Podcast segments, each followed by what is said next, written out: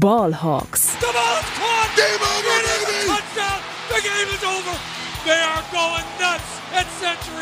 Hey und herzlich willkommen zum offiziellen Podcast der German Seahawkers. Heute mit Jonas und Henry. Einen wunderschönen guten Tag und herzlich willkommen zu einer weiteren Folge Ballhawks. Wir sind nach einer etwas längeren Pause terminlich bedingt äh, zurück und äh, schauen auf das Spiel gegen die 49ers äh, zurück. Ähm, ich bin natürlich wieder nicht allein im Podcaststudio, sondern bei mir ist der gute Jonas. Servus, Jonas. Servus, Grüezi und Hallo. ja, äh, hast du die Niederlage schon verdauen können? ich sag mal so, was heißt verdauen können, aber es ist so. Pff, so den, den Umständen entsprechend, wo wir, wo wir gleich auch drüber, drüber sprechen werden. Ja, würden wir uns ja jetzt in die Tasche lügen, wenn wir gesagt hätten, wir hätten es nicht irgendwie erwartet. Also von daher war, war das jetzt nicht so der richtige Schock. Und äh, ja, ich, ich hatte sogar sogar schlimmer erwartet, muss ich ganz ehrlich zugeben. Mhm. ähm, ja, aber schön ist es trotzdem nicht, aber so richtig äh, ich sag mal so, nach dem, nach dem Rams-Spiel äh, war ich, äh, konnte ich schlechter schlafen als jetzt nach dem Niners-Spiel gestern. Ja, für mich auch irgendwo. Die Erwartungen waren eh schon gering und wenn die gering sind, dann tut die Niederlage genau. nicht ganz so weh wie sonst. Genau, genau, genau. Alright, ähm, genau, und bevor wir ähm, auf die Einzelheiten und die Details äh, der Niederlage gegen die Niners schauen, äh, gehen wir noch kurz in die Seahawks News. Frisch aus dem Lockerroom, unsere Seahawks News. Ja, wie schon gesagt, ähm, also letzte Woche aus Terminchengründen und vor allem äh, aufgrund äh, äh, Termingründen, die eher ich vermasselt hatte bei uns im Podcast-Team, äh, musste die Briefe leider ausfallen. Daher sorry nochmal an alle, die da auf eine Folge gewartet haben. Die sollten sich alle bei mir beschweren und nicht bei den anderen Podcastern. ähm, Ach, du, alles wir auf, können wir nicht aufnehmen. Ähm, aber wir sind jetzt wieder äh, in unserem regulären Podcast-Schedule und die Folgen, die Previews, die Recaps kommen wieder äh, bis zum Ende der Saison, je nachdem wie lang sie geht. Ähm, äh, wieder regelmäßig raus. Äh, darauf könnt ihr euch verlassen. Ähm, ich glaube, bei der Eagles Preview ist äh, Jonas, du bist wieder direkt genau. am Start mit Thomas zusammen. Thomas, Thomas und ich nehmen die am Samstag auf, ja. äh, haben wir uns schon verabredet für, weil ist ja jetzt ein Monday Night Game geworden. Genau. Ja. Da hatten, äh, weiß ich nicht, ob Daniel und Max letzte Woche darüber schon gesprochen hatten. Ähm, deshalb haben wir da noch ein bisschen Luft und machen die dann am Wochenende. Genau, perfekt. Ähm, dann äh, ganz kurz äh, Verletzungsupdates. Ähm, also ähm, Artie Burns, der Cornerback, ähm, musste im dritten Viertel das Spiel verlassen, verletzungsbedingt, ähm, wegen einer Knieverletzung. Ähm, war aber wohl eher so eine Art Vorsichtsmaßnahme ähm, und die Verletzung scheint nicht so wild, nicht so äh, ernst, ernst zu sein. Ansonsten äh, musste auch Devon Witherspoon direkt, äh, ja, nachdem er eigentlich richtig gut ins Spiel reingestartet ist, im ersten Viertel raus.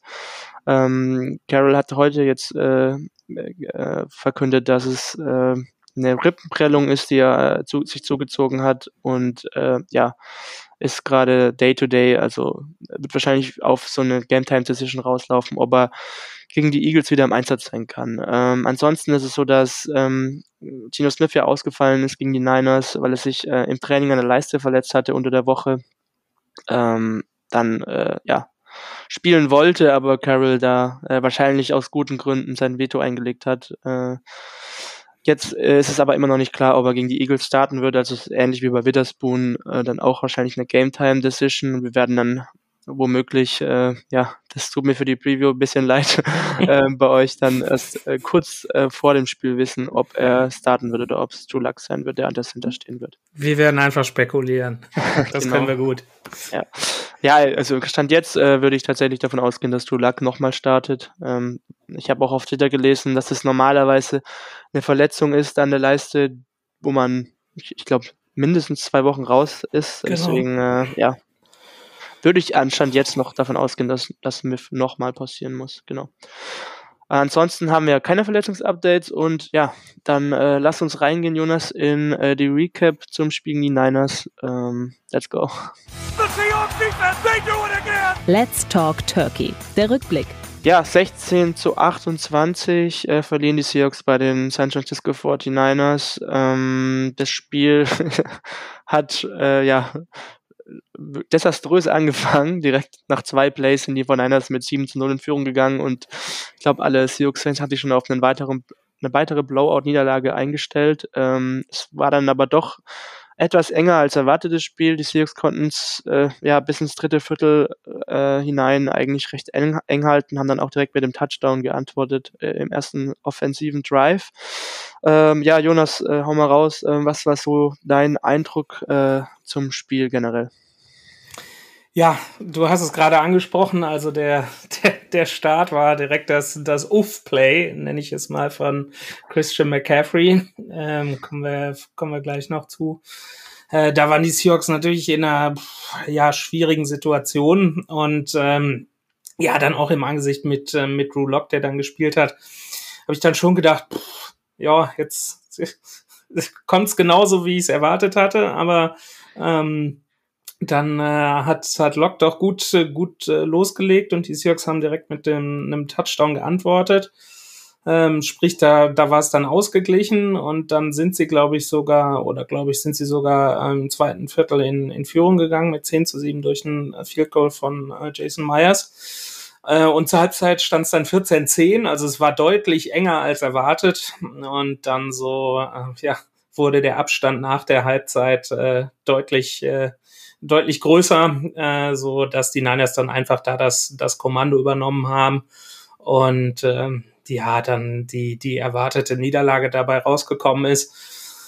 So die ganzen Umstände, ich hatte es schon so ein bisschen angedeutet. Ähm, ich hätte gedacht, das ist, äh, hatte ich auch in der, in der Preview geschrieben, dass es deutlicher wird. Äh, von daher war es jetzt, war es jetzt nicht so schlimm, aber wenn wir jetzt gleich nochmal so in die Details der einzelnen Positionsgruppen äh, reingehen, da wurde dann doch nochmal deutlich, wie groß der Unterschied zwischen den, den Seahawks und den 49ers aktuell ist.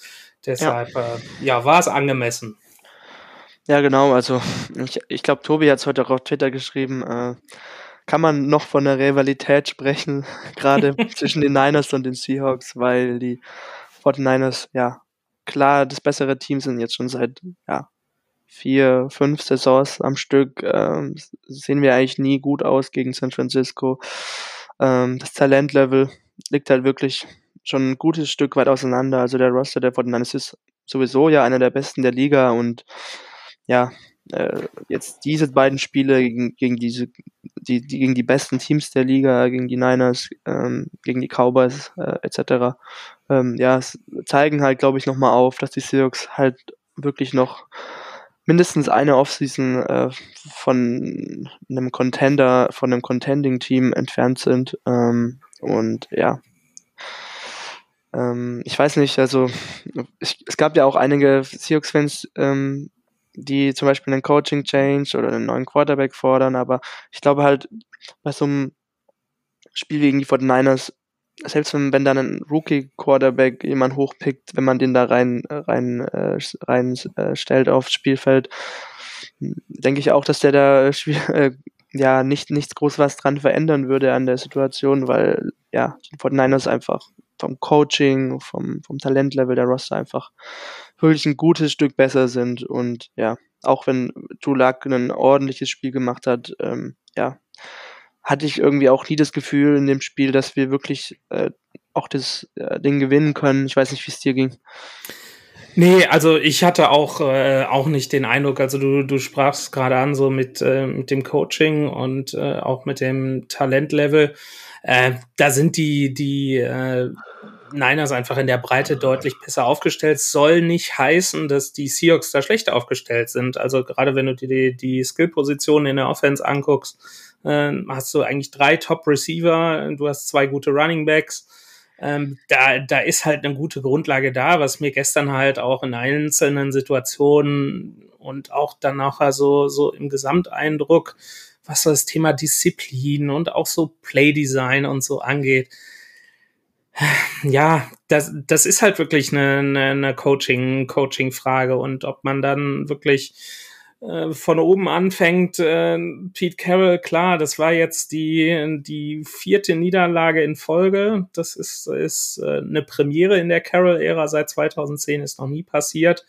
Ähm, ja, aber es gibt so wirklich nicht, noch, nicht nur gestern, sondern schon über die gesamte Saison Ähm, wenn man zum Beispiel na, mal nach äh, LA zu den Rams schaut, äh, die gestern wirklich sehr kompetitiv waren gegen die, gegen die Ravens, wo, wo die Seahawks ja wirklich eine Klatsche kassiert haben.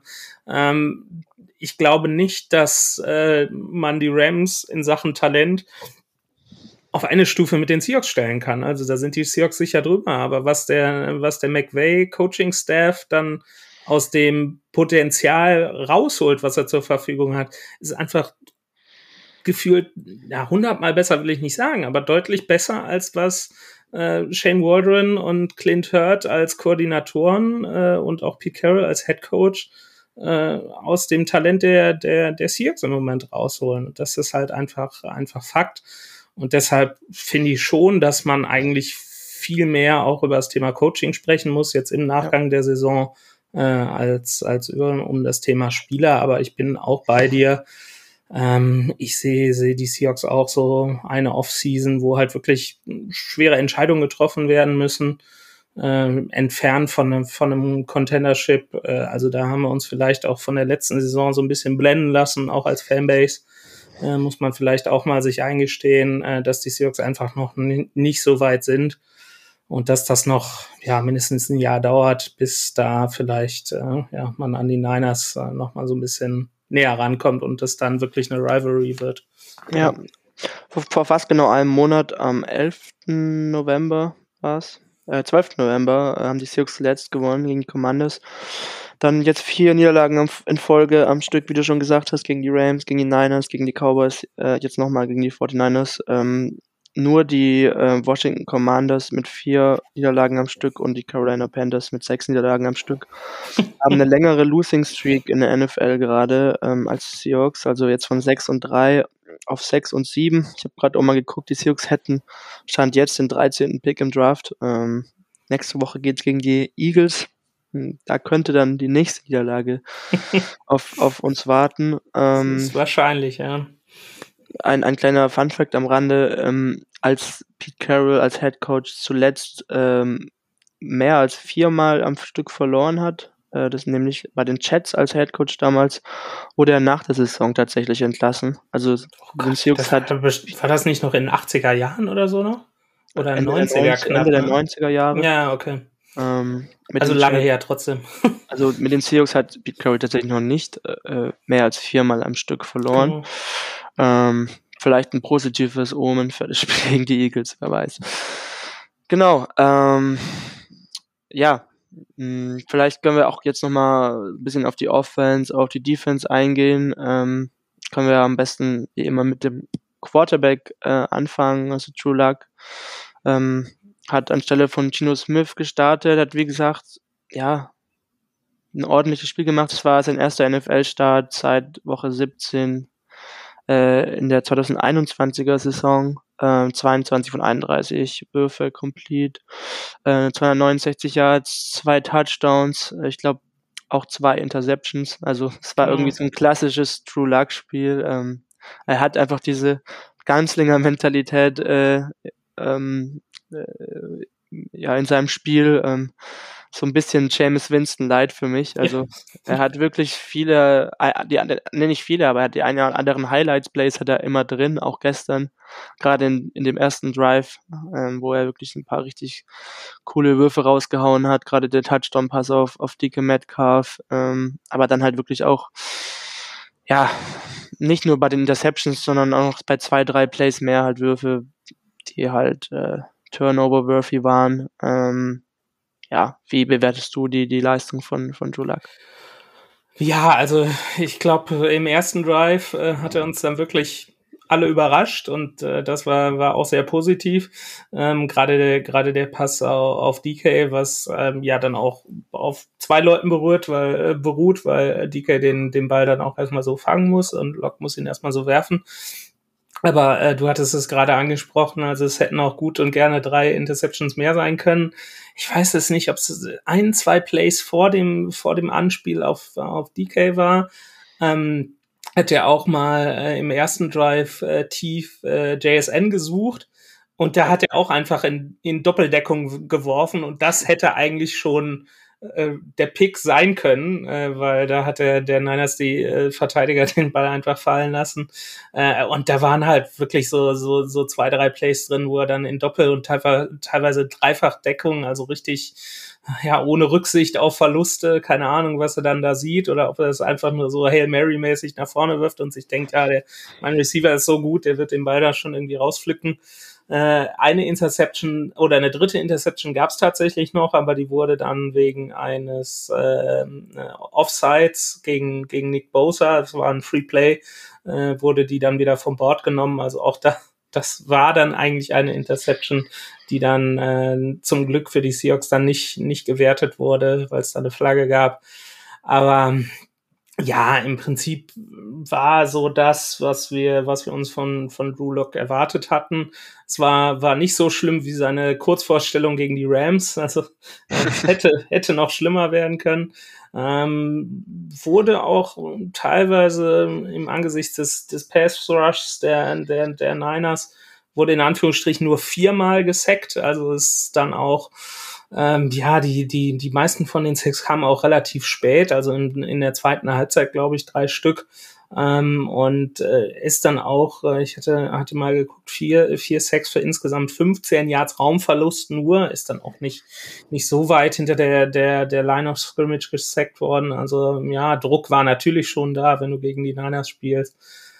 Und dafür hat er sich, sich eigentlich unter, unter den Umständen ganz gut geschlagen. Ja, wie gesagt, also Drew Luck ist für mich, wie gesagt, halt einfach ein solider Backup-Quarterback, den man nicht viel mehr als zwei, drei Spiele wahrscheinlich äh, starten lassen haben will äh, in seinem Team. Ähm, ist jetzt auch schon in seiner sechsten Saison, glaube ich, in der NFL. Ähm, und äh, ja, ich glaube, wir haben gesehen, äh, dass Gino Smith auf jeden Fall der bessere Quarterback für die Seahawks ist. Ähm, ja.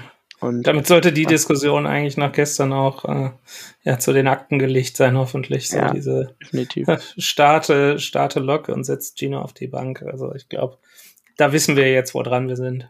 Ja, definitiv.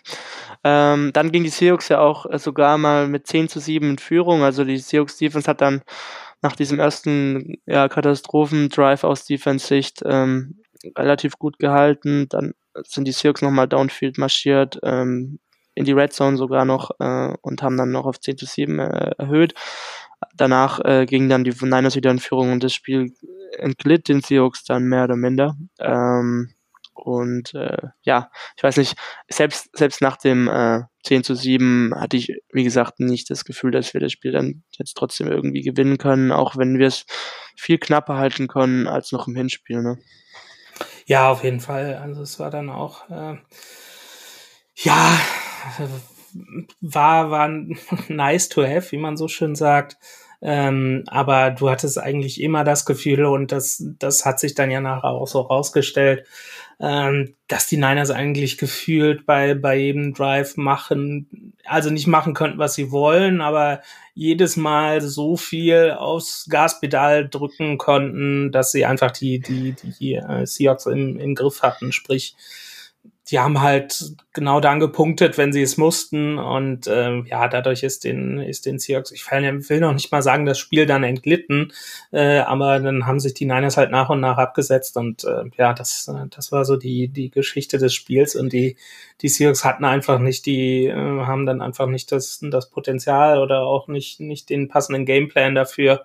Und in so einem Spiel dann, dann wenn du zurückliest, dann äh, mit zwei Touchdowns, äh, nochmal zurückzukommen, es gab noch einen Touchdown auf, auf Kobe Parkinson, äh, da sind sie nochmal ein bisschen rangekommen, haben dann die, die Two-Point-Conversion verbaselt, beziehungsweise nicht konvertiert. Und äh, ja, gut, dann läufst du so im Rückstand halt hinterher. Ja, was ich ganz cool fand, weil du es gerade angesprochen hast, dieser Touchdown-Pass auf Parkinson, das war, glaube ich, zumindest sah es für mich so aus, genau das gleiche Play wie das, äh, wie jenes der 49ers äh, aus der vergangenen Saison. Also dieser, wo man diese zwei gefakten Screens und dann genau. der Pass auf den Tight End für den Touchdown. Also es war schon cool, trotzdem zu sehen, dass wir auch solche fancy Plays machen können, wenn wir wollen. Naja, ja, uns es denn mal öfters machen können, ne? aber da, da kommen wir vielleicht gleich nochmal drauf zu sprechen. Ja, ähm, wie wollen wir es machen? Also wollen wir auf die Wide Receiver schauen oder wollen wir vielleicht generell dann, wenn wir jetzt gerade beim Quarterback waren, über das Play-Calling äh, sprechen. Äh, ja, es, es, es, hängt halt, äh, hängt halt so ein bisschen, bisschen zusammen. Ne? Also wir können ja mal mit den, den Wide Receivers weitermachen, weil äh, ich habe, äh, ich sag mal so, ich habe da zu DK noch was vorbereitet. Nein, also da, da, ja, gerne da ich vielleicht was zu sagen. Äh, dann könne, ist das vielleicht ein bisschen, ein bisschen mehr so im Kontext. Mhm. Also lass gerne mal mit, äh, mit DK und den Receivern dann weitermachen.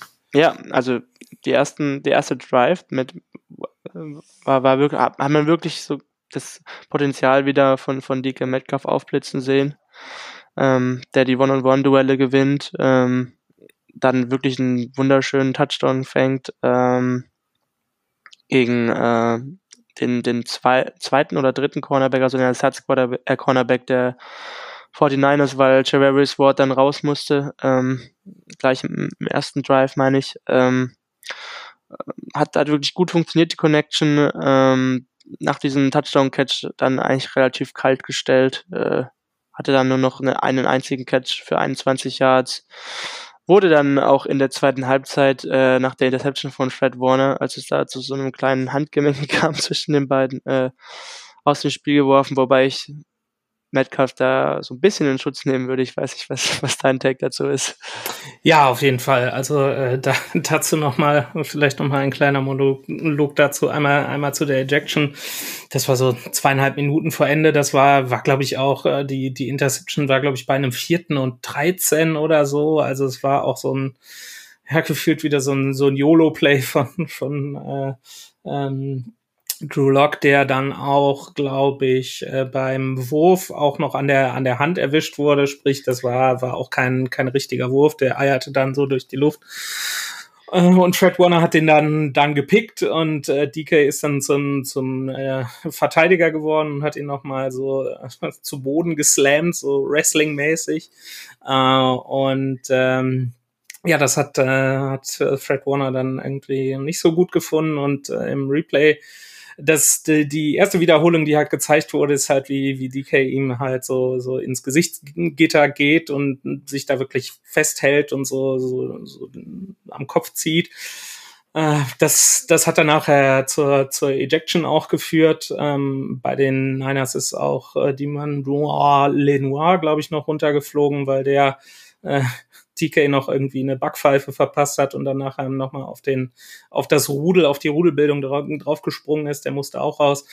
Und äh, im Nachgang hat man dann gesehen, dass äh, als äh, DK dann am Boden lag und aufstehen wollte, da hat er von ähm, Fred Warner nachher nochmal so einen, ja, einen saftigen Schubser so in den Nacken gekriegt und wer die Geschichte von DK so ein bisschen kennt, ähm, der hatte sich, ich weiß nicht, ob er sich Wirbel im College gebrochen hat, also sprechen immer ja, davor. Ja, eine Nackenverletzung.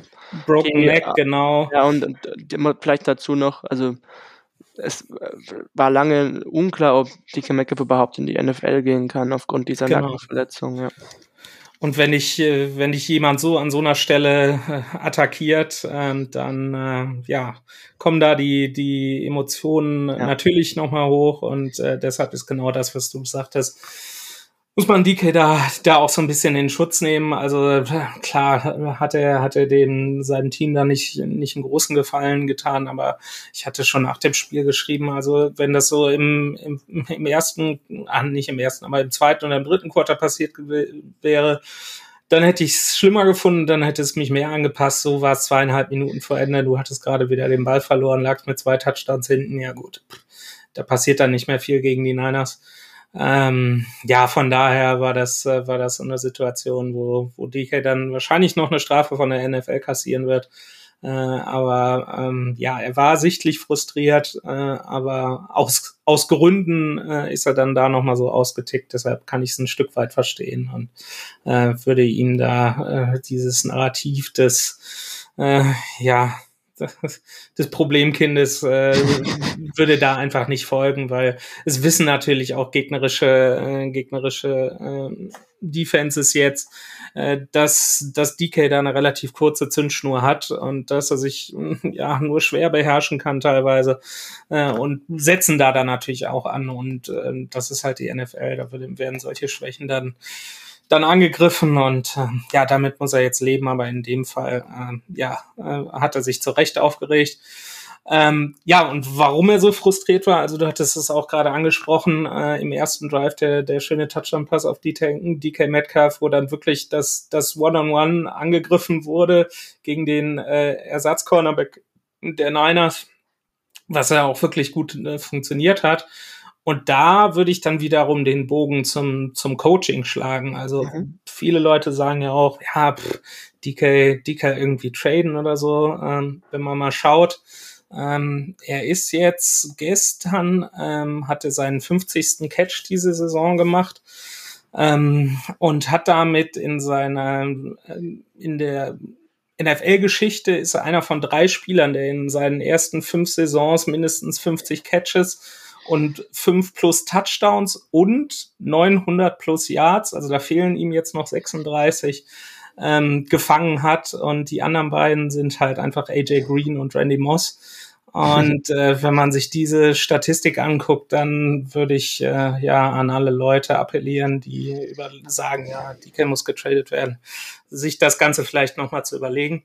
Und von Coaching-Seite ist es halt wirklich so, du, du hast dieses, greifst dieses Eins gegen Eins an, wo du halt einen, einen Ersatz-Cornerback äh, hast, äh, wo, wo du eine Schwäche der gegnerischen Defense äh, ja, identifizierst, ähm, bist erfolgreich mit einem 31 Jahr Touchdown und danach kriegt dein Top-Receiver noch einen Catch für 21 Yards. Und das ist halt wirklich, wenn du, wenn du so eine Situation hast, dann musst du die einfach als Coach ausnutzen und dann halt deinen deinen Nummer eins Receiver da bedienen und öfters zu ihm gehen. Und das ist halt wirklich eine Anklage in Anführungsstrichen in den, in den Gameplan äh, von Shane Warden und gewiss dann auch äh, ja von von Drew, Drew Lock, wenn er wirklich DK dann im 1 gegen 1 mehrfach hatte und er spielt ihn einfach nicht an und gibt ihm nicht die Chance, den, den Ball zu fangen. Und das sind dann halt auch so, so die Adjustments, worüber wir halt auch schon oft gesprochen haben im, im Spiel, wo Shane Waldron scheinbar einfach nicht in der Lage ist, äh, sowas zu machen. Wenn er dann wirklich im ersten Drive sieht, okay, ähm, DK spielt jetzt gegen, gegen einen Ersatz-DB erstmal und gewinnt da seine 1 gegen 1, äh, Entschuldigung, seine 1 gegen 1 äh, Duelle, dann spiel ihn halt an. Ja. Ähm, es hat funktioniert und da sich nicht drauf einstellen zu können, das ist halt schon direkt so der erste Schritt. Ein super Beispiel, wo ich sage, ja, das ist halt ein Coaching-Problem. Und ähm, ja, genau. Mehr, mehr ist dazu einfach auch äh, gefühlt nicht zu sagen.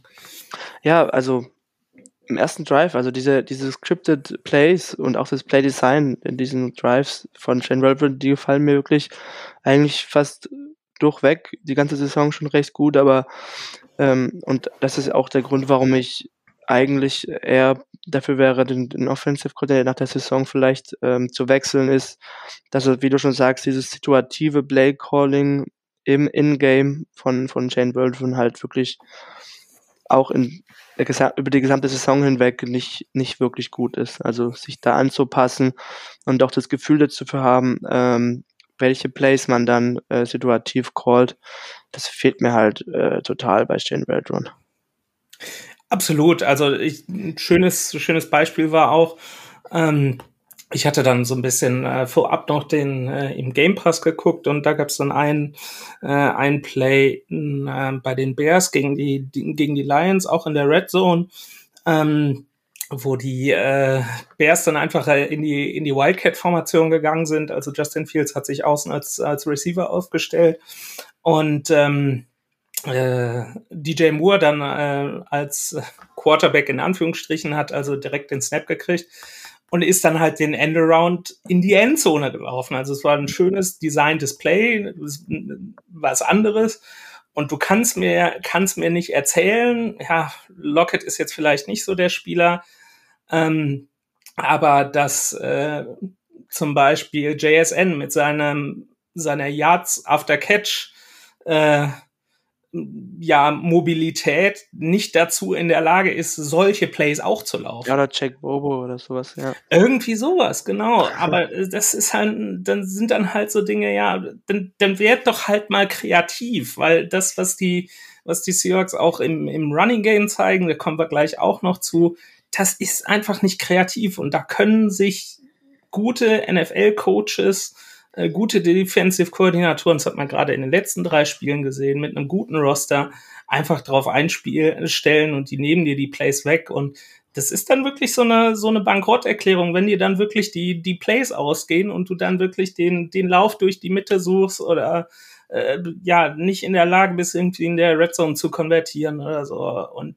ja. Ich denke ich denk mal auch vor der Saison, ähm, wenn ich auf die Skill Position Play geguckt habe, die drei Wide Receiver, Metcalf, Lockett, Chase N, dann hat man gute Tight Ends, man hat gute Running Backs, ähm, man hat eine solide Offensive Line.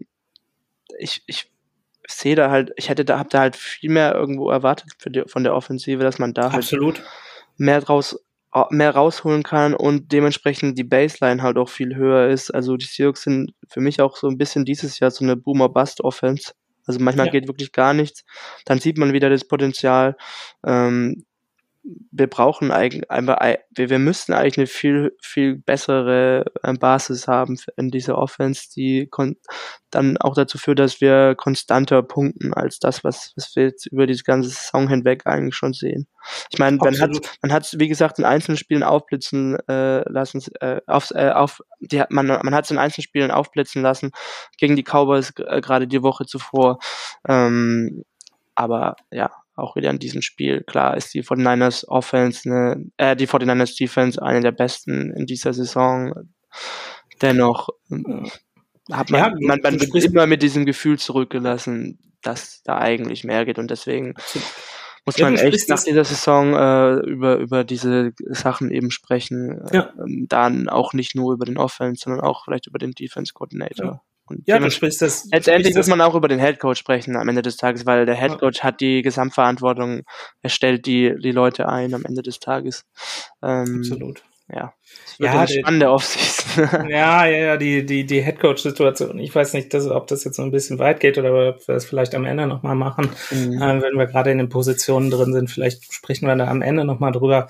Ähm, aber DK, du sprichst gerade das, das Dallas-Spiel an, dann findet Gino ihn früh für den, für diesen langen Touchdown, 73 Yards oder so, und füttert ihn dann weiter. Und am Ende hat er einfach 134 Yards oder so und drei Touchdowns. Ja, warum nicht gleich so? Auch da hast du dieses äh, Play mit der Initialzündung, würde ich mal sagen, diesen, diesen Touchdown-Pass. Warum versuchst du es erstmal nicht weiter? Dann lass doch, lass die gegnerische Defenses doch erstmal stoppen und wenn es dann nicht mehr funktioniert, dann kannst du doch vielleicht noch mal was anderes überlegen, wenn es nicht mehr ähm, nicht mehr geht. Aber es gar nicht zu versuchen, ist für mich einfach wirklich eine Bankrotterklärung dieses dieses Coaching-Systems.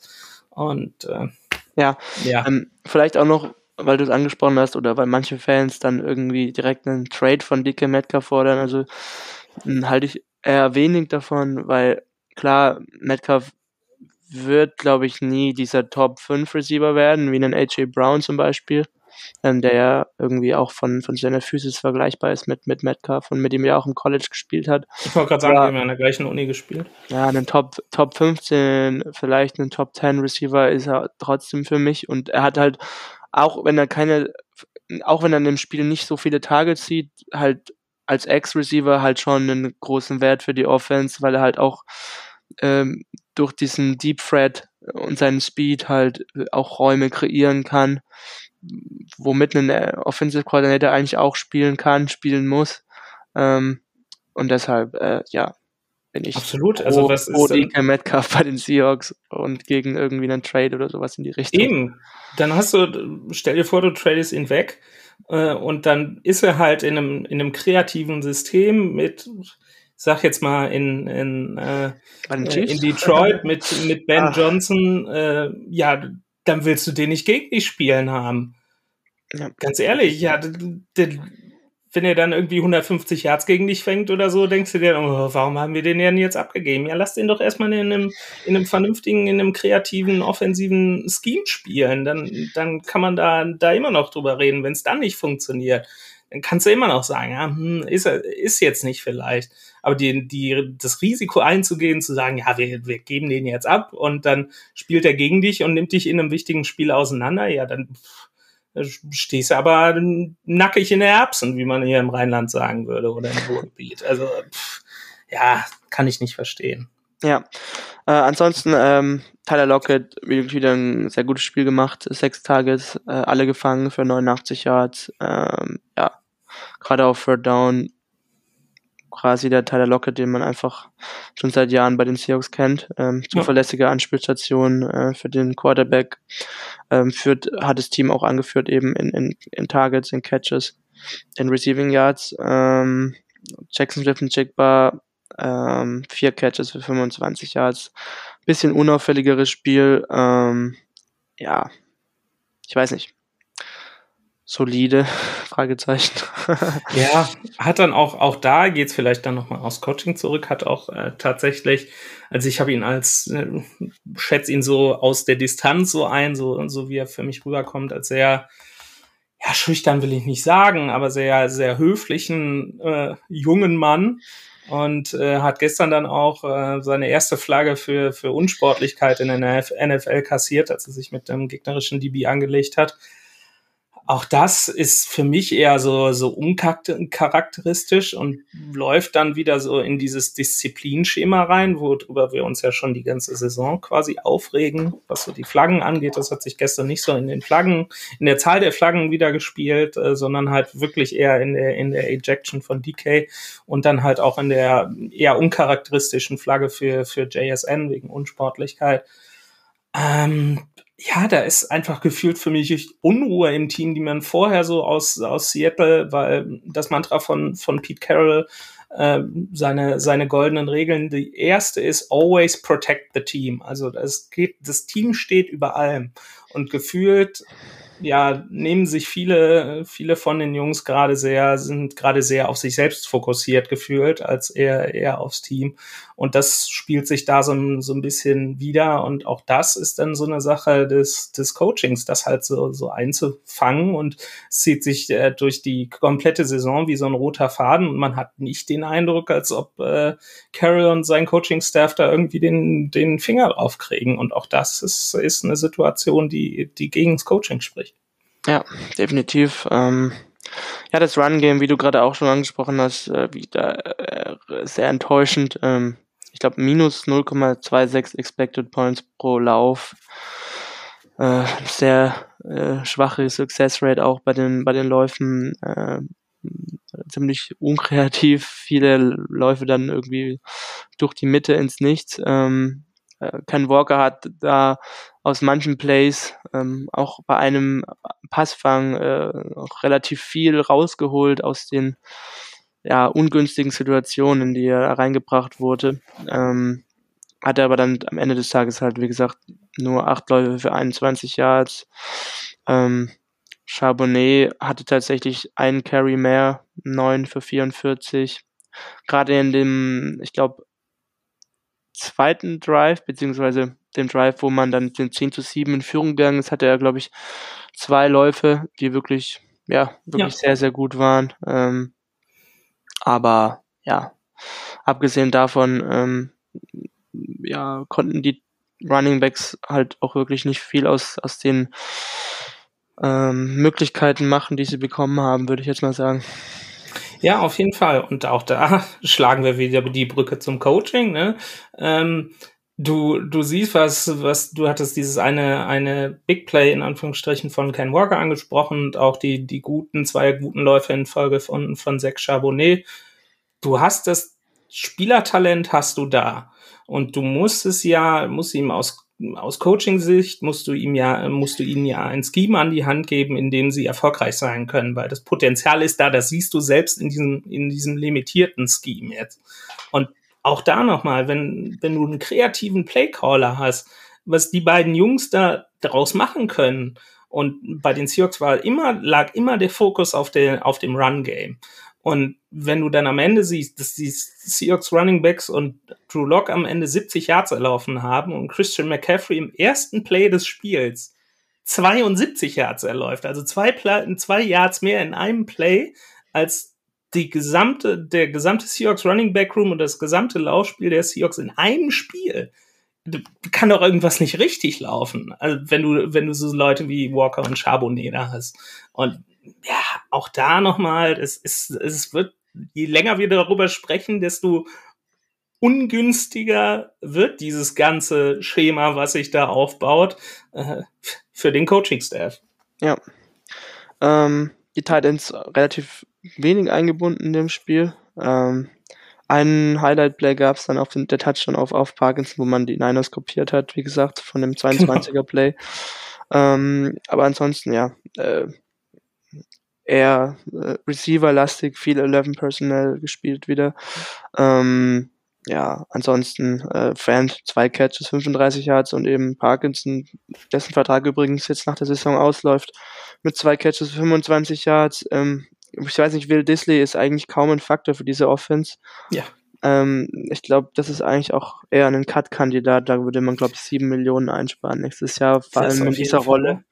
Mit ja. dieser Rolle, die er halt hat in der Offense, ähm, ja. ja, kann man es halt nur schwierig rechtfertigen. Also die. Das auf jeden Fall. Auf der anderen Seite hat der auch schon, schon gezeigt, auch nach seinen Verletzungen, wie, wie wertvoll er auch als, als Receiver sein kann. Klar, seine, seine Blocking-Rolle, die, die sticht da nicht so wirklich raus, weil, weil das Blocking immer so ein bisschen unauffälliger ist. Ähm, aber auch da nochmal, Anklage gegen die Offense. Warum bindest du solche Spieler, wo du am Anfang der Saison ja wirklich einiges an 12 und 13 Personal gespielt hast und das teilweise auch gut funktioniert hat, die, die Titans einzusetzen? Äh, warum bindest du die nicht, nicht mehr ein? Klar hast du dann wirklich ein Luxusproblem. Du hast drei super Receiver, dann hast du noch äh, Jake Bobo dazu, der gestern auch überhaupt kein Faktor war. Äh, dann hast du zwei gute Running Backs, du hast drei talentierte, nenne ich es mal, Titans und du machst so wenig draus. Ja. ja.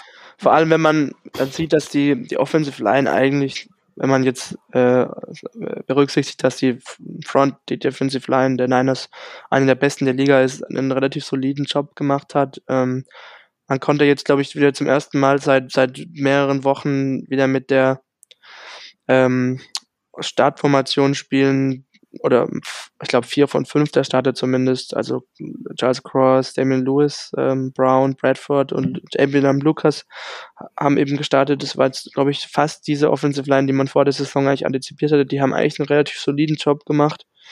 Ähm, also es war nicht so wie, glaube ich, im ersten Spiel gegen die Niners, als, als Geno Smith wirklich fast ständig unter Druck gesetzt werden konnte.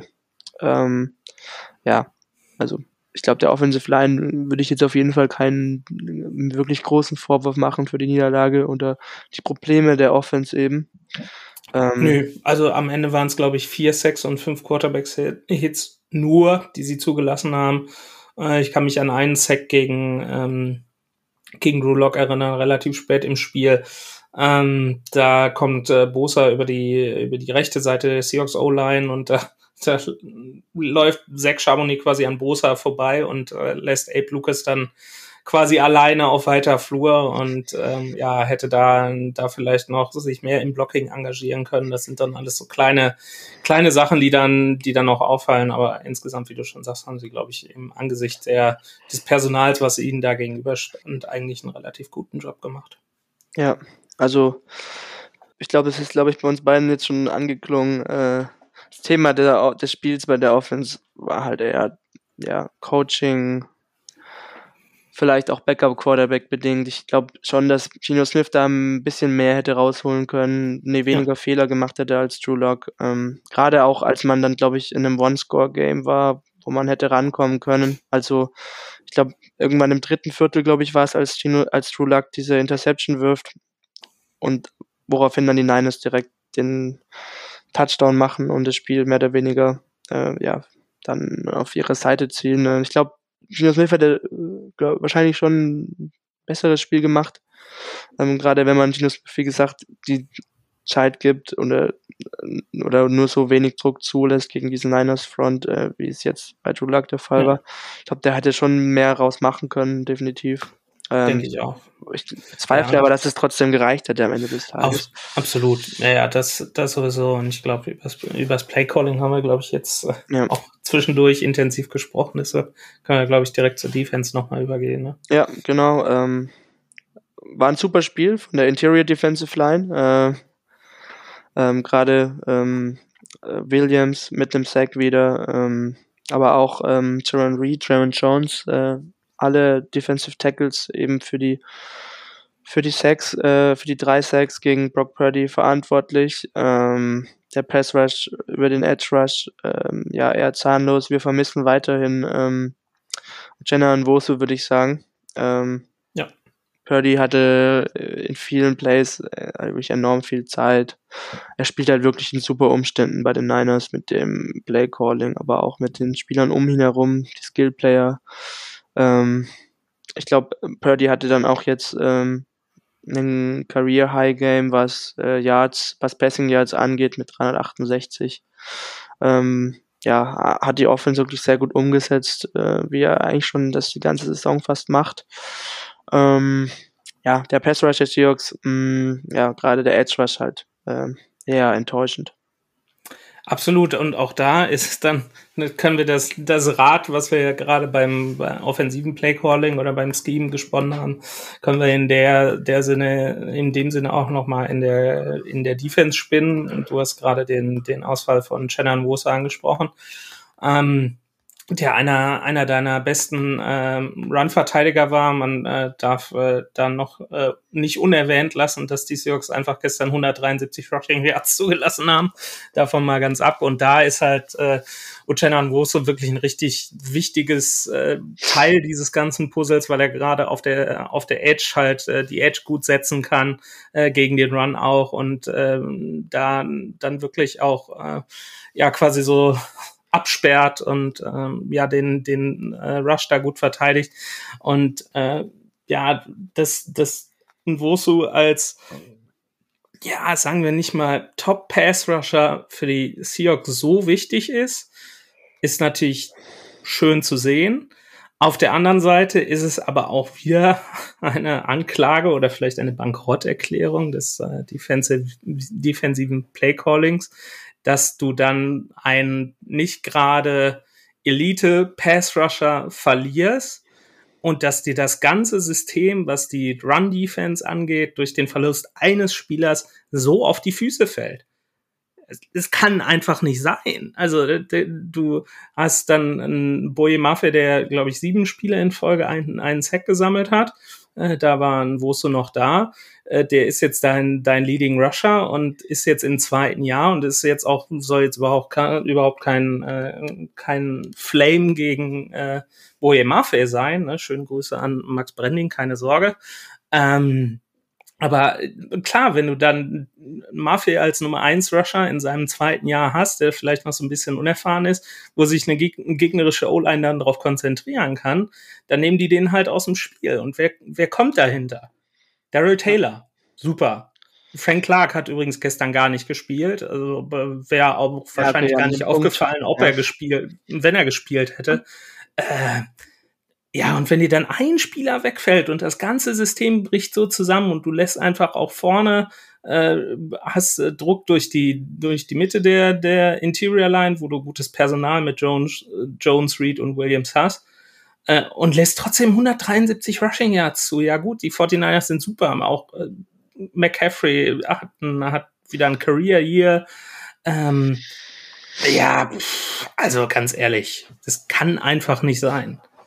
Ja, definitiv. Ähm, ich weiß nicht, ähm, bei den Linebackern des Seahawks ähm, muss ich halt sagen, die sind halt wirklich dieses Jahr so eine Sollbruchstelle der Defense und ja, ein leichtes Ziel für ähm, Offensive Coordinators oder halt Playcaller wie äh, Kyle Shanahan. Ähm, ja. Ich habe irgendwie bei Wagner das Gefühl, ähm, er ist zwar gut in, in der Laufverteidigung, aber ähm, wenn er spielt, muss man das Scheme des Seahawks irgendwie insoweit anpassen, dass man dann irgendwie dann doch leichter wiederum äh, attackiert werden kann. Also entweder man würde Wagner quasi benchen, was, was halt eher unrealistisch ist, äh, und dann irgendwie den anderen Spieler, äh, ja. weil dahinter halt auch wenig kommt. Äh, beispielsweise Cody Barton, der für mich halt in Coverage immer auch letzte Saison schon besser war als Wegner jetzt diese Saison, den hat man ja ziehen lassen.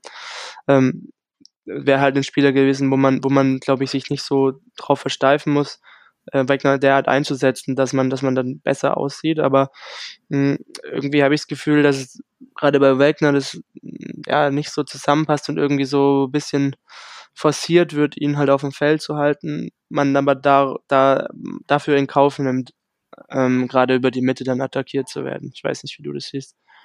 Ja, absolut. Also ich bin ja, wissen ja alle, großer, großer Bobby Wagner-Fan, aber du hast es schon, schon richtig zusammengefasst. Es ist halt so die Sollbruchstelle, äh, die dann auch von gegnerischen Offenses immer wieder attackiert wird. Und ähm, ja, du, ich wollte gerade sagen, dann hast du nicht so, ähm, hast du selbst nicht so, so starke Ko äh, Koordinatoren wie bei den Commanders, wobei das Eric, Eric Bienemy ist, der ja die äh, Se äh, Seahawks, wollte ich gerade sagen, sorry, die Chiefs zu zwei Super Bowls geführt hat mit der Offense und äh, Patrick Mahomes ähm, der ihn ja auch, der gnadenlos die, die Linebacker in dem, im Spiel gegen die Seahawks attackiert hat. Zu Recht auch, weil es halt eine, eine, eine Schwachstelle ist. Ähm, und auch das zieht sich durch die komplette Saison und auch da ist das Coaching in der Verantwortung, wie du schon sagst, dann äh, ein Gegenmittel zuzufinden. Und da scheinen sie nicht in der Lage zu, zu sein oder scheint Clint Hurt nicht in der Lage zu, zu sein. Auch das ist wieder eine Anklage gegen das, äh, gegen das Coaching und ja, generell habe ich bei, bei Wagner so ein bisschen das Gefühl, dass er gefühlt auch, äh, was so seine Leadership angeht, das ist ja so, so die Rolle, die, die ich an ihm einfach so liebe, dass er auch sehr, sehr müde ist, weil ich hatte letzte Woche eigentlich, äh, hatte ich noch einen Podcast, äh, den Podcast von, von KJ Wright gehört, ähm, der ja sehr, äh, Wagner sehr gut kennt, weil sie ja auch lange zusammengespielt haben. Äh, und der, der sagte auch, was, was so den Lockerroom angeht, auch die, die Frage des Moderators, ja, was, äh, wer denn da vor dem Spiel sprechen würde. Und dann meinte KJ halt, ja, Bobby Wagner spricht da, was die, was die Defense angeht, ne, ihm, ihm einzuheizen. Und gefühlt so, wenn man, wenn man sich das so anguckt, ist er halt der, ja, gefühlt so der Einzige, meinte, meinte, ähm, ähm, Wright dann auch der, der da so ähm, ja die, die Führungsrolle einnehmen kann, weil äh, ja Jamal Adams spricht er die dann dann schon ab, äh, was ja auch äh, jetzt nicht gegen für Adams spricht. Ähm, und er sagte dann halt auch in den, in den Tagen der Legion of Boom, da hattest du halt nicht nur, nur Bobby Wagner, der das Team eingeheizt hat oder der dann nochmal gesagt hat, ey Leute, wir müssen uns jetzt hier eher konzentrieren, äh, da, da hast du dann immer noch einen Ken Chancellor gehabt, der der Wortführer war. Du hast einen Richard ja, Sherman gehabt, der hatte halt auch äh, Wortführer oder Leader in der Defense, die halt wirklich auch auf dem Peak ihres ihres Games waren in ihrer Karriere, die wirklich genau. nicht nur im Lockerroom Anführer waren, sondern das auch auf dem Feld gezeigt haben. Genau. Ähm, warum. Da hast du, du Wagner gerade in dieser Führungsrolle halt im Moment sehr alleine und ich glaube, da, da bin ich, äh, bin ich bei KJ Wright. Das ist, glaube ich, auch für Wagner irgendwann ermüdend, äh, dass der dann auch irgendwann im Laufe der Saison halt sagt, ey, ja, pff, come on, was, was soll ich hier jetzt hier noch sagen? Ich habe jetzt alles gesagt und es funktioniert halt trotzdem nicht. Ja. Ja, um, ist bitter. Jordan Brooks hat ein ganz okayes Spiel gemacht, würde ich sagen. Ähm, dessen Vertrag läuft ja auch aus nach der Saison ehrlich gesagt hoffe ich, dass man ihn irgendwie halten kann, ähm, weil er halt wirklich jetzt gerade so langsam beginnt, irgendwie, ja, äh, sich einzugrooven in der NFL und glaube ich auch wichtig ist für die Seahawks. Ähm, der beste Inside-Linebacker für die Seahawks in dieser Saison ist. Ähm, da bin ich mal gespannt, äh, wie sich das entwickelt, vertragssituationstechnisch. Ähm, wenn wir jetzt über die Secondary noch sprechen, ähm, ja, der für mich individuell beste Verteidiger des Seahawks ähm, der, dieser Saison, halt Witherspoon als Rookie, ähm, hat wirklich auch wieder im ersten Viertel gezeigt, in diesen paar Plays, die er halt hatte, warum er auch für mich gerade der beste Spieler ist dieser Defense. Mhm, leider gibt's halt wenig um ihn herum, gerade auf den Cornerback-Positionen, wo man mhm. sich vor der Saison dachte, dass um ihn herum da vielleicht noch mehr mehr kommt von den Defensive Backs. Ähm, Absolut, also wenn ich da kurz, er hatte, glaube ich, in der, der wenigen Spielzeit, die er hatte, hatte er eine Pass Deflection. Ähm, da ist er jetzt ganz, ganz vorne in der, in der NFL, was, was das angeht, in, unter allen äh, Passverteidigern. Äh, unter anderem mit, ich glaube, noch ein oder zwei Pass Deflections hinter, hinter dem Nummer eins äh, Cornerback in der Kategorie. Und er war auch gefühlt der Einzige, also er hat jetzt das, äh, den Touchdown von McCaffrey im ersten Play nicht direkt verhindert. Ähm, aber war, war damit schon daran schon beteiligt, weil er halt mit seiner Geschwindigkeit halt hinter ihm hergekommen ist und McCaffrey dann fast eingeholt hat und McCaffrey dann so ein bisschen ihm ausweichen sollte, wollte und dann an der Drei-Yard-Line halt Boye Maffe in die Arme gelaufen ist. Ne? Mhm. Und äh, ja, wenn, wenn Witherspoon da nicht hinterherläuft, dann geht, geht McCaffrey halt durch. Das sind dann halt auch so, so Plays, wo er dann nicht so, also sichtbaren Impact hat, sondern halt quasi ihn Richtung Mafia halt, ähm, halt forciert und Mafia dann den, den Stopp macht. Ja gut, dann kriegen sie ein Jahr, äh, ein Jahr, Quatsch, ein Play später kriegen sie halt den Touchdown. Ähm, ja, aber wie du schon sagst, ist defensiv einfach, einfach der beste Spieler in der Saison und es ist wirklich gut, dass sie ihn haben. Und auch er verdient es einfach mehr, besser, besser gecoacht zu werden, als äh, das, äh, wie, wie es im Moment ist. War dann relativ schnell raus mit der Verletzung und äh, Mike Jackson kam dann als äh, Ersatz für ihn, war dann, war dann ganz okay, aber ja, äh, in diesen, ja, Witherspoon ist nicht ersetzbar im Moment. Ja, in diesen sieben Plays, die er hatte, hat er auch ja, insgesamt eine PFF-Grade von 87,4 bekommen.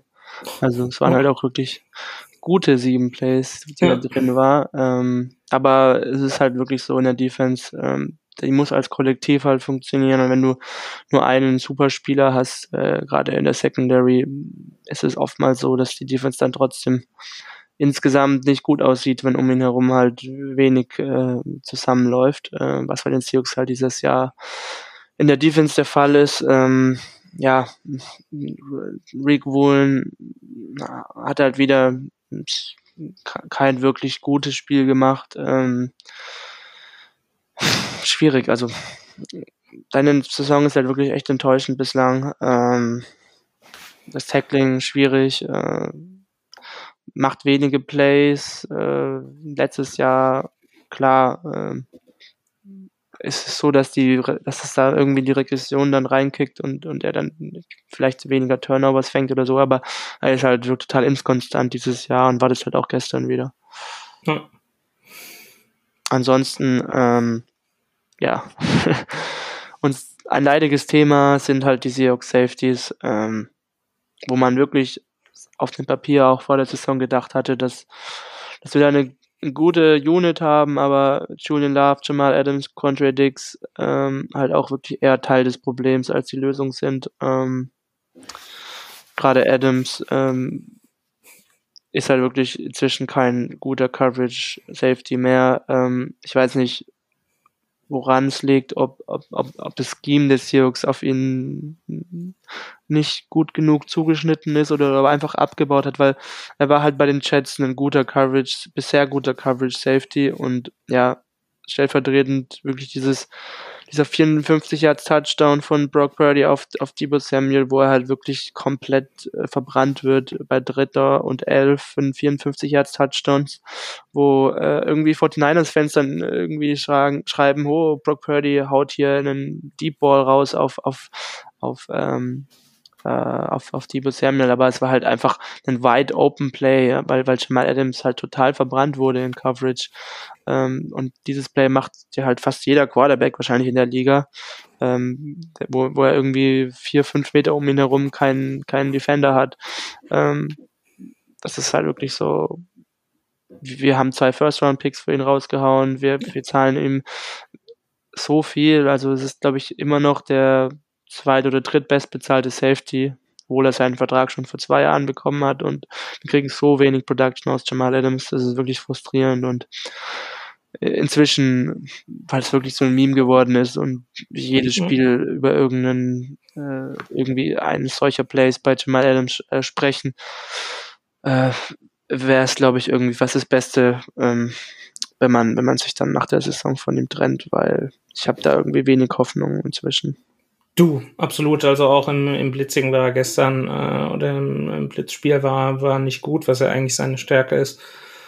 Ähm, und ich habe ihn auch lange, lange verteidigt, aber ähm, ja, das ist äh, angesprochen, äh, wenn man nochmal den Bogen zu dieser unsäglichen äh, Twitter Fehde mit dem Jets Reporter eingeht. Äh, ich will es nur kurz machen, wo, wo er dann unter der Woche sagt, ja, wenn, äh, wenn Leute low gehen, dann geht er lower. Ähm, so, ja, kann man, kann man auch sagen, äh, was man so will. Also ist einfach ein sorry, ist halt menschlich so halt voll der, voll der Arschloch-Move, genau. Ja. Und äh, ja, wenn man sich dann gestern seine Leistung anguckt, dann ist er da, ja, ist er auch nochmal lower gegangen, würde ich sagen. Ne?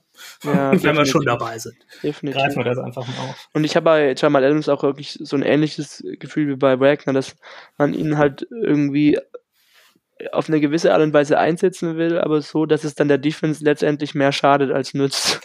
Auch das, und das genau, bin ich vollkommen Dinge, Dinge forcieren will äh, in der Art und Weise, wie man ihn einsetzt, äh, bin ich vollkommen bei dir. irgendwie dazu auch beitragen, dass die Defense letztendlich als Unit nicht so richtig gut funktioniert. Genau. Und das fällt auch wieder aus Coaching zurück, ne? Just saying. Ja, und das ist auch ja. der Grund, warum ich, warum ich dann wirklich einen Fresh Start auf der Safety-Position gerne sehen ja. würde ab nächster Saison. Wenn man ihn dann auch cutten würde, würde er auch dann 2,25, glaube ich, aus den Büchern rausfallen. Ähm, wenn man ihn behält, dann kann man sich nur noch nur mit einem gewissen Deadcap das Jahr darauf von ihm halt trennen. Mhm. Ähm, Condre Dix mh, mm, kommt inzwischen auch in die Jahre. Ähm, bei ihm ist es halt auch so, dass man sich sogar noch etwas leichter von ihm trennen könnte, cap-technisch, da könnte man 11 Millionen einsparen.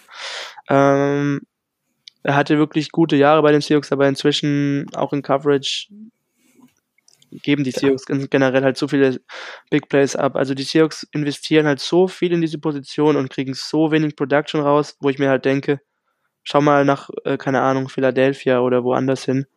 Ja. Mm, wie viel, wie viel äh, Cap äh, ähm, Raum die halt in, in diese Position, in Linebacker, Safety investieren. Ähm, selbst wenn das Safety, ähm, wenn das Safety Game äh, noch schlechter wird bei den Seahawks, weil man halt irgendwie Rookies drin hätte oder so oder halt Spieler, die halt nicht, qualitativ jetzt nicht die besten sind, ähm, ist dieser Drop-off halt wahrscheinlich niemals äh, so groß, dass es halt diesen Cap dann rechtfertigen würde. Also dann, okay, wir können verbrannt werden äh, durch, durch schlechtes Safety-Game, aber dann halt bitte äh, irgendwie mit Spielern, die den Cap-Hit von, keine Ahnung, drei, vier Millionen haben und nicht irgendwie 25 Millionen, wie es bei Jamal Adams und Quandre Dix nächste Saison der Fall sein wird. Absolut, ja, also das ist auch da, Julian Love äh, hatte dann, dann Licht und Schatten, wenn wir noch mal ein bisschen auf ihn eingehen. Äh, hat noch einen Fumble forciert gegen Brandon Ayuk und hat auch noch eine Interception gefangen. Äh, auf der anderen Seite lässt er sich dann auch bei einem, bei dem langen äh, Touchdown auf äh, George Kittle durch ein Play-Action komplett natzen und äh, kassiert dann noch eine Flagge für ein ähm, Defensive Holding, was Kittle aber vollkommen egal ist, weil er ihn einfach so abschüttelt und dann in die Endzone spaziert. Ja, du, du sprachst es gerade an, selbst wenn dann irgendwie du, du irgendwelche Rookie-Safeties oder so hast, dass die dann vielleicht nicht, nicht so ganz gut sind. Also tut mir leid, das zu sagen, aber einen viel schlechteren Job als die drei Jungs oder ja, Julian Love will ich vielleicht mal ein bisschen außen vor lassen ähm, in seinem ersten Jahr bei den Seahawks, aber einen schlechteren Job als Adams und Dix äh, können sie im Moment, äh, können glaube ich nur wenige in der NFL machen. Ja, äh, Special Teams, hast du da noch ein paar Takes zu? Ganz kurz vielleicht. Äh, ja, Special Teams, äh, Jason Myers fehlerfrei, ein, ein, äh, zwei PATs getroffen, ein, ein Field Goal. Äh, Michael Dixon, äh, wie immer, solide, nachdem er letzte Woche in Dallas gar nicht panten musste, musste er gestern wieder ein bisschen ran.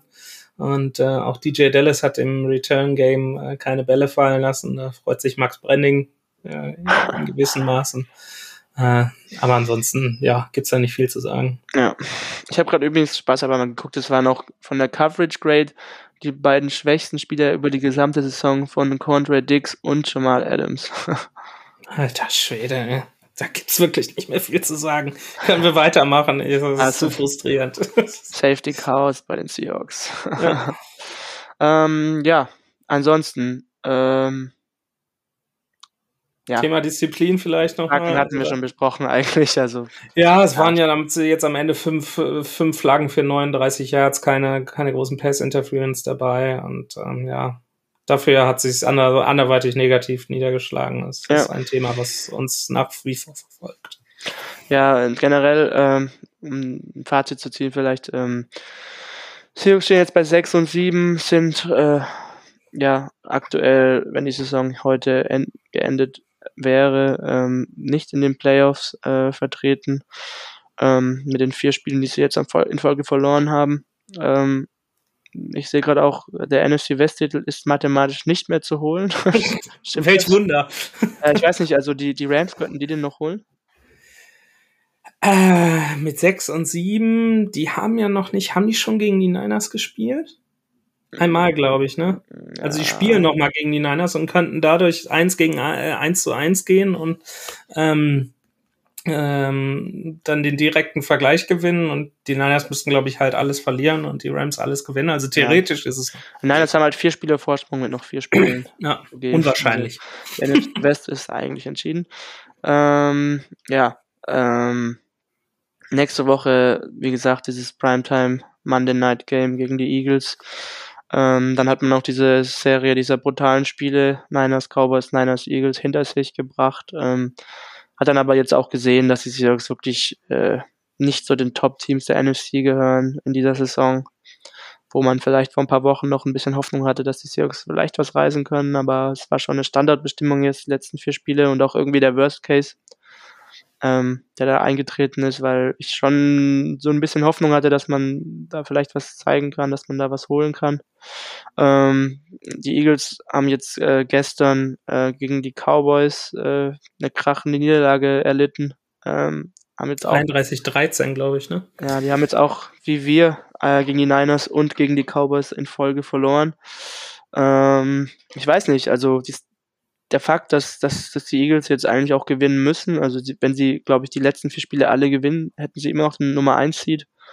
Der macht es, glaube ich, nicht besser für die Seahawks. Ähm, also ich würde mich wahrscheinlich sogar besser fühlen, wenn die Eagles das irgendwie knapp gewonnen hätten, weil die Eagles wirklich unter Zugzwang stehen und das Spiel auch wirklich gewinnen müssen. Ähm, und ja, ich weiß nicht, darauf kommen sie am Samstag ja noch zu sprechen. Äh, ich äh, schaue noch nicht so optimistisch auf dieses Spiel.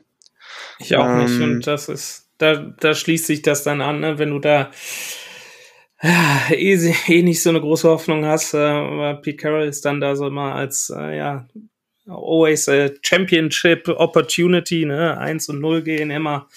Ähm, aber wenn er jetzt schon vor dem Spiel zu, zu Gino gesagt hat, ja, nee, lass mal, bleib, bleib du mal hier auf der Bank, ähm, hattest du ja schon angesprochen, ist ja vielleicht auch ganz gut, wenn man sagt, okay, ja, dann lässt man Drew Lock nochmal gegen die, gegen die Eagles spielen und äh, vielleicht auch Devin Witherspoon nochmal mal schonen und dann eher auf die letzten drei Spiele gegen die Steelers, die Titans und die, die Cardinals nochmal gehen, vielleicht dann nochmal drei Siege holen.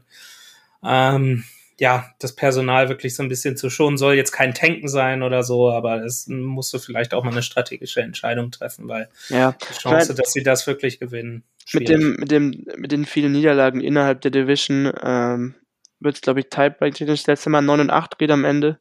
Und ja. die Seahawks sind für mich halt wirklich so ein inkonstantes Team, dass ich mir auch alles andere als sicher bin, dass man dann irgendwie auch die letzten drei Spiele allesamt gewinnt. Wird schwierig, die Playoffs ja. zu erreichen. Äh, für mich der realistischste Re Rekord ist, wenn man vielleicht zwei der letzten vier Spiele gewinnt, dann 8 und 9 geht, dann wäre man wahrscheinlich raus aus den Playoffs. Was halt wirklich ja, ein Downer ist, weil genau. Letztes, ja, aber ist dann Saison halt hat man zwar weniger erwartet, aber ja. dann im zweiten Jahr des in Anführungsstrichen Rebuilds ähm, halt ja, äh, ja einen schwächeren Rekord zu holen als, als, als in der Saison, ja, wo man die halt Erwartungen halt nicht hatte, ähm, irgendwie in die Playoffs zu kommen. Äh, das ist halt schon irgendwo enttäuschend aus Fansicht. Absolut, ja, du standst aber nach acht und äh, acht Spieltagen standst halt bei fünf und zwei, ne? Vielleicht haben sich, äh, haben sich da auch einige von blenden lassen. Ähm, aber ja, theoretisch oder aus meiner Sicht ist es einfach realistisch, da wo die, wo die Seahawks jetzt im zweiten Jahr des Rebuilds eigentlich stehen würden. Äh, wie gesagt, von der letzten Saison hat man sich vielleicht so ein bisschen blenden lassen. Und selbst wenn du da nochmal äh, gegen, gegen Philly verlierst und dann die letzten drei Spiele gewinnst, stehst du mit einem 9 und 8 Record da, könnte es vielleicht oder höchstwahrscheinlich in die Playoffs kommen, aber ist dann auch die Frage, willst du mit so einem Team dann in die Playoffs kommen, ne? wenn er dann in der ersten Runde irgendwie nach Detroit, Dallas oder San Francisco muss und dann da auch äh, wahrscheinlich, an Sicherheit grenzender Wahrscheinlichkeit, direkt in der ersten Runde wieder die Koffer packst in der Wildcard, ja, pff, ja. ne? Also, ob, ob das dann so wirklich gut fürs Team ist, dann können die Spieler sagen, ja, sie haben ein Playoff-Spiel gemacht, ja, aber das, äh, das ist auch das meiste, was du dir daraus kaufen kannst, äh, wenn du da nochmal eine krachende Niederlage kassierst. Deshalb. Sehr ja. deprimierender Outlook heute im Podcast auf jeden Fall. Absolut, ja, es ist leider so. Die Stimmung ist, ist noch vier Niederlagen in Folge im Keller. Ja, ja wie gesagt, also ich Fans, die noch, äh, ja. Also ich und du wahrscheinlich auch als Zukunft haben. du, ja, oh, und ich und du wahrscheinlich als, als Seahawks-Fans, äh, wie gesagt, seit 2010 zum ersten Mal vier, vier Spiele in Folge verloren. Äh, das haben wir auch noch nicht erlebt. Das ist auch eine neue Situation für uns Fans. Äh, einige Seahawks-Fans, die dann länger dabei sind, die, die kennen es vielleicht noch so ein bisschen, weil die Seahawks ja wirklich lange Mittelmaß waren. Ist halt eine neue Realität für uns und damit müssen wir uns anfreunden. Und ich glaube, wenn, die, wenn die, der Ausblick dann, dann nicht so positiv ist, dann ist das, äh, ist das so, aber zu schwarz sollten wir es auch nicht sehen, weil wir haben ja drüber gesprochen.